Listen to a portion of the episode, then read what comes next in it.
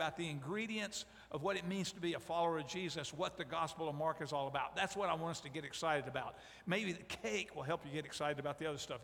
In the cake, just the cake part, because the icing is coming. Ooh, wait for it. Wait for it. The cake itself, you go and you get a butter fudge cake mix. You'll find that at Publix. And then you get instant chocolate pudding mix. You already can tell that this thing is going to have moisture and you're liking it. The cake itself. And then you put a little cooking oil in there, some eggs, probably about four eggs, dump a little water in it. And then here's a really, really critical ingredient of the mini version one pound of mini chocolate chips. One pound, a whole pound. You with me? Already, your, your heart rate is going up from just eating that much sugar right now. But, but we're not done.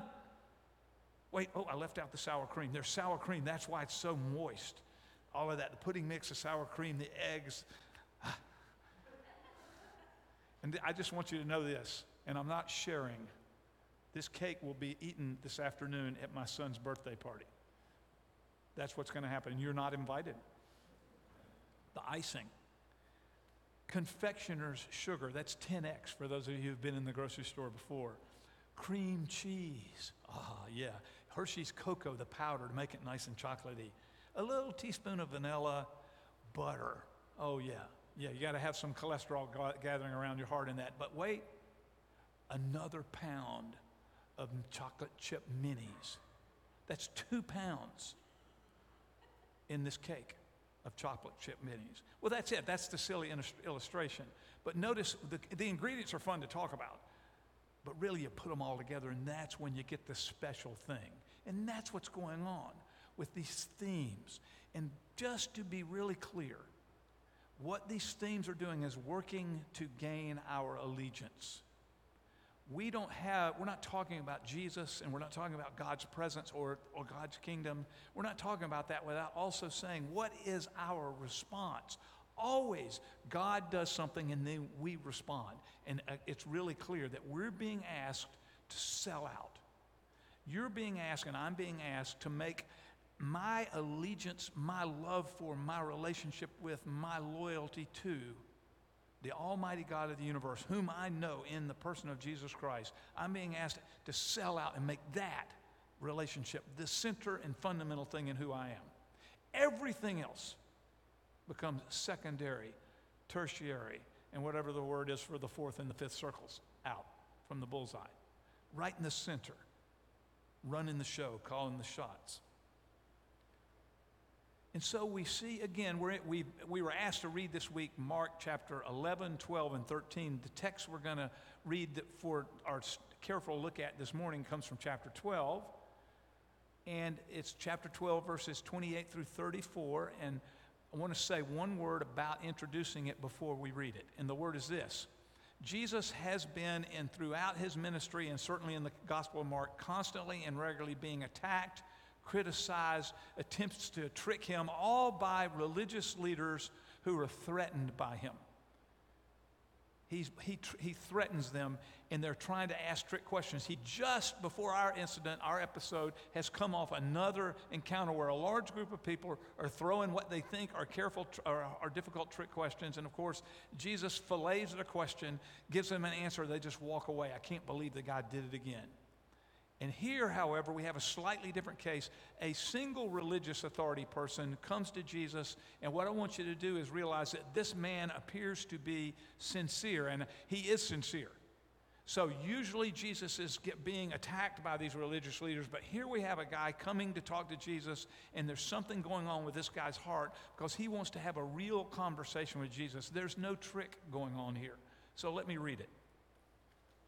Mark chapter 12 verse 28 through 34. One of the teachers of the law came and heard them debating.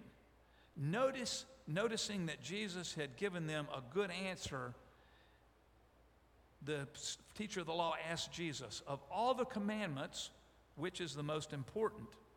The most important one, answered Jesus, is this Hear, O Israel, the Lord our God, the Lord is one. Love the Lord your God with all your heart, with all your soul, with all your mind, with all your strength. And the second is this love your neighbor as yourself. There is no commandment greater than these. Well said, teacher, the man replied. You are right in saying that God is one, and there is no other but Him. To love Him with all your heart, with all your understanding, and with your strength, and to love your neighbor as yourself is more important than burnt offerings and sacrifices. When Jesus saw that he had answered wisely, he said to the teacher of the law, You are not far from the kingdom of God. And from then on, no one dared ask Jesus any more questions. So take a look with me in this text. Look at verse 28. One of the teachers of the law, just so you understand what this means. Remembering that in the first century, in the eastern Mediterranean, Palestine, where, where Jewish people lived, what you know today as the nation of Israel, more or less, those people were bright people, hardworking people, but they were not literate people. They couldn't write and they couldn't read, not because they weren't intelligent, but because school, they didn't have time for it. They just worked.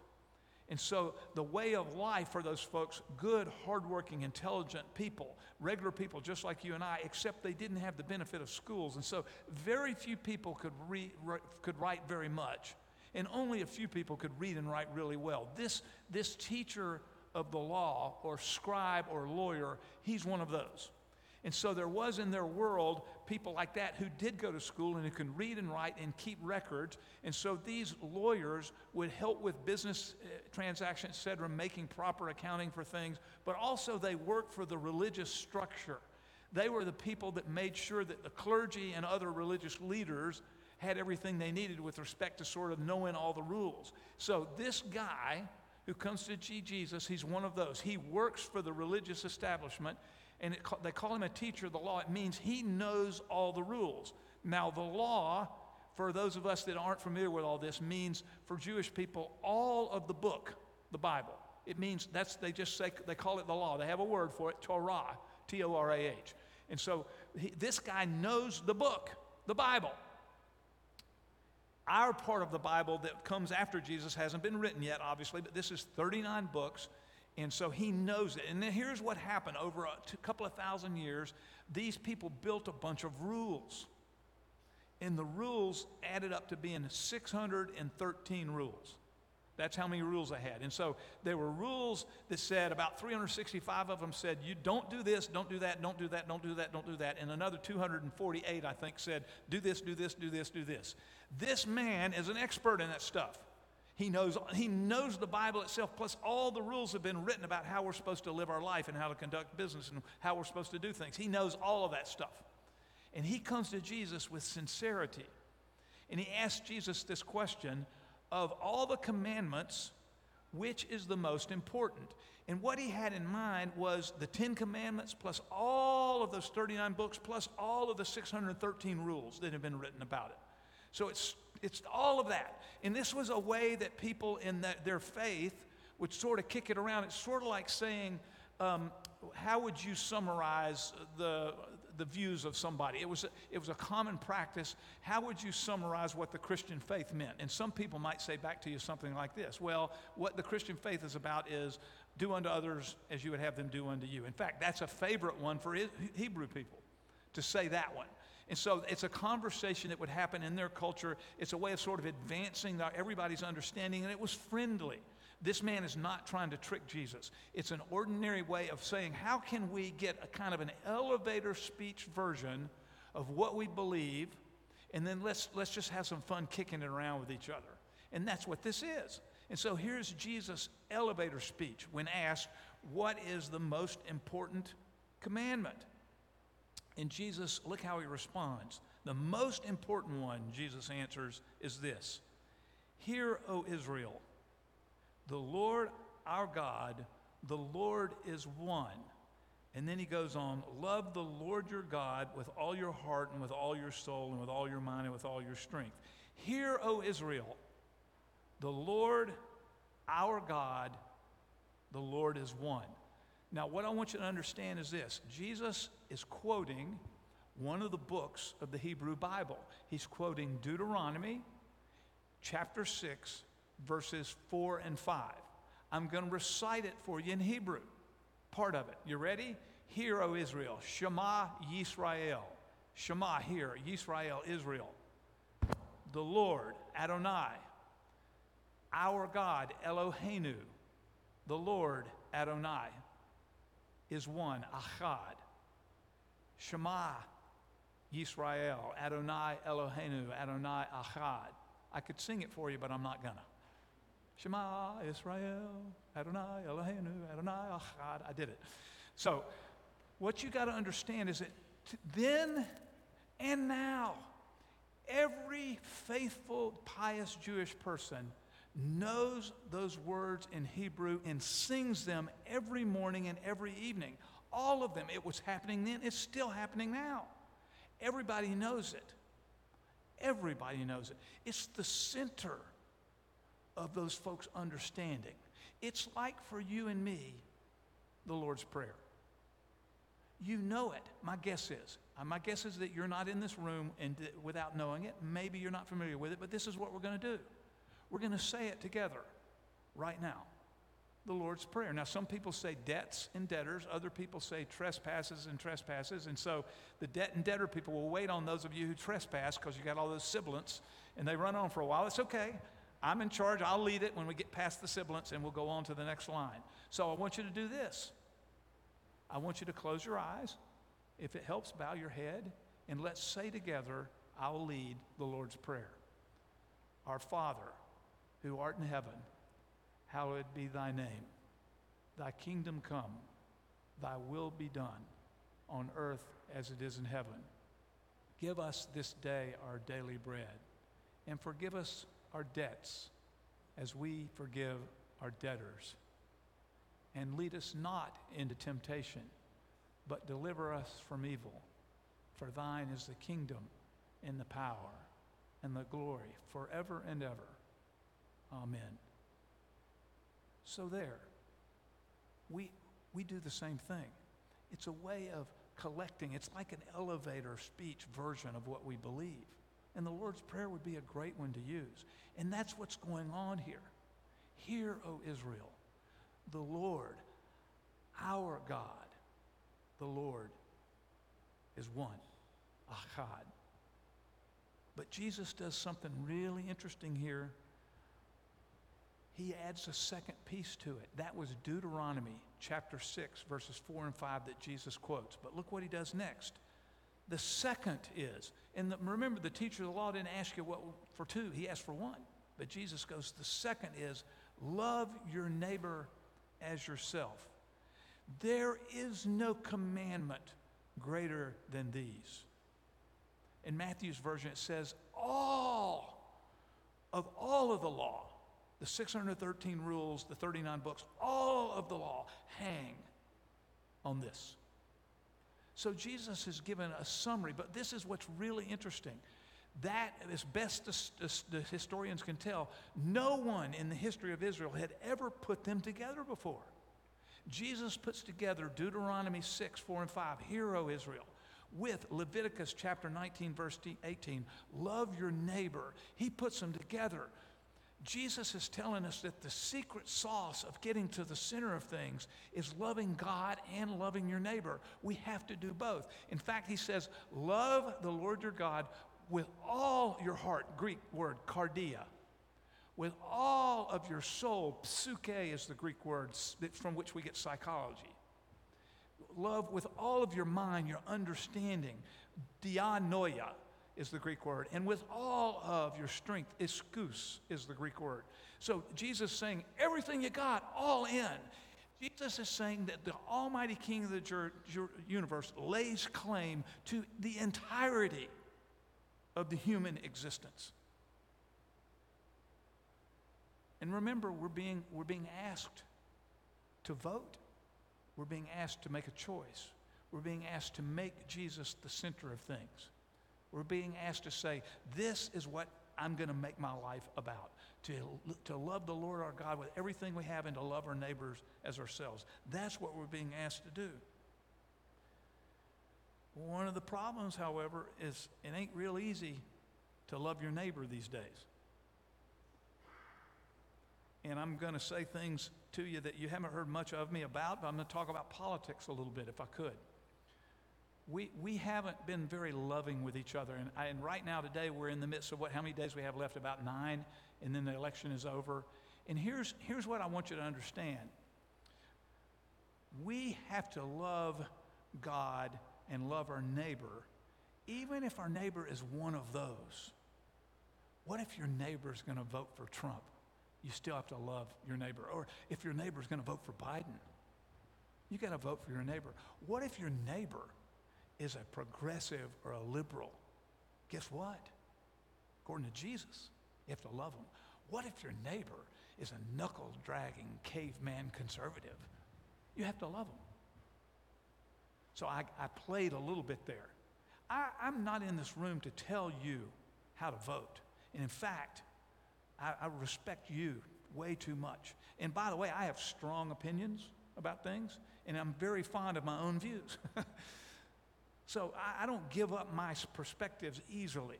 And yes, we differ about these matters and we differ deeply. But here's what we don't get to do we don't get to not love. And what's going on out here today, my friends, is that people who are clearly followers of Jesus are really being ugly. And you can't, you cannot make the case for being hateful and vitriolic and say you're a follower of Jesus when we differ so deeply. Yes, we differ. And yes, things matter. And the way we think we ought to be doing it, chasms apart. But we do not get to be unloving. You don't get a hall pass on that. I don't get a hall pass on that. Believe me, for me, it's really hard because I do feel deeply about things, really deeply. But man, here's a sloganish way of catching it. To love your neighbor, as Jesus says we have to love, means we have to figure out how to disagree without being disagreeable. We just, you can't be demonizing someone because of their views and think that somehow you're in God's bullseye. It just doesn't work. So I didn't say it was easy. It's really hard.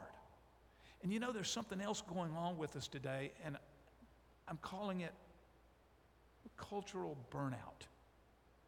We're tired. The, the, election thing, we're all just so tired of it, and it's been uh, very hard for us, and we feel so strongly, and we're very worried.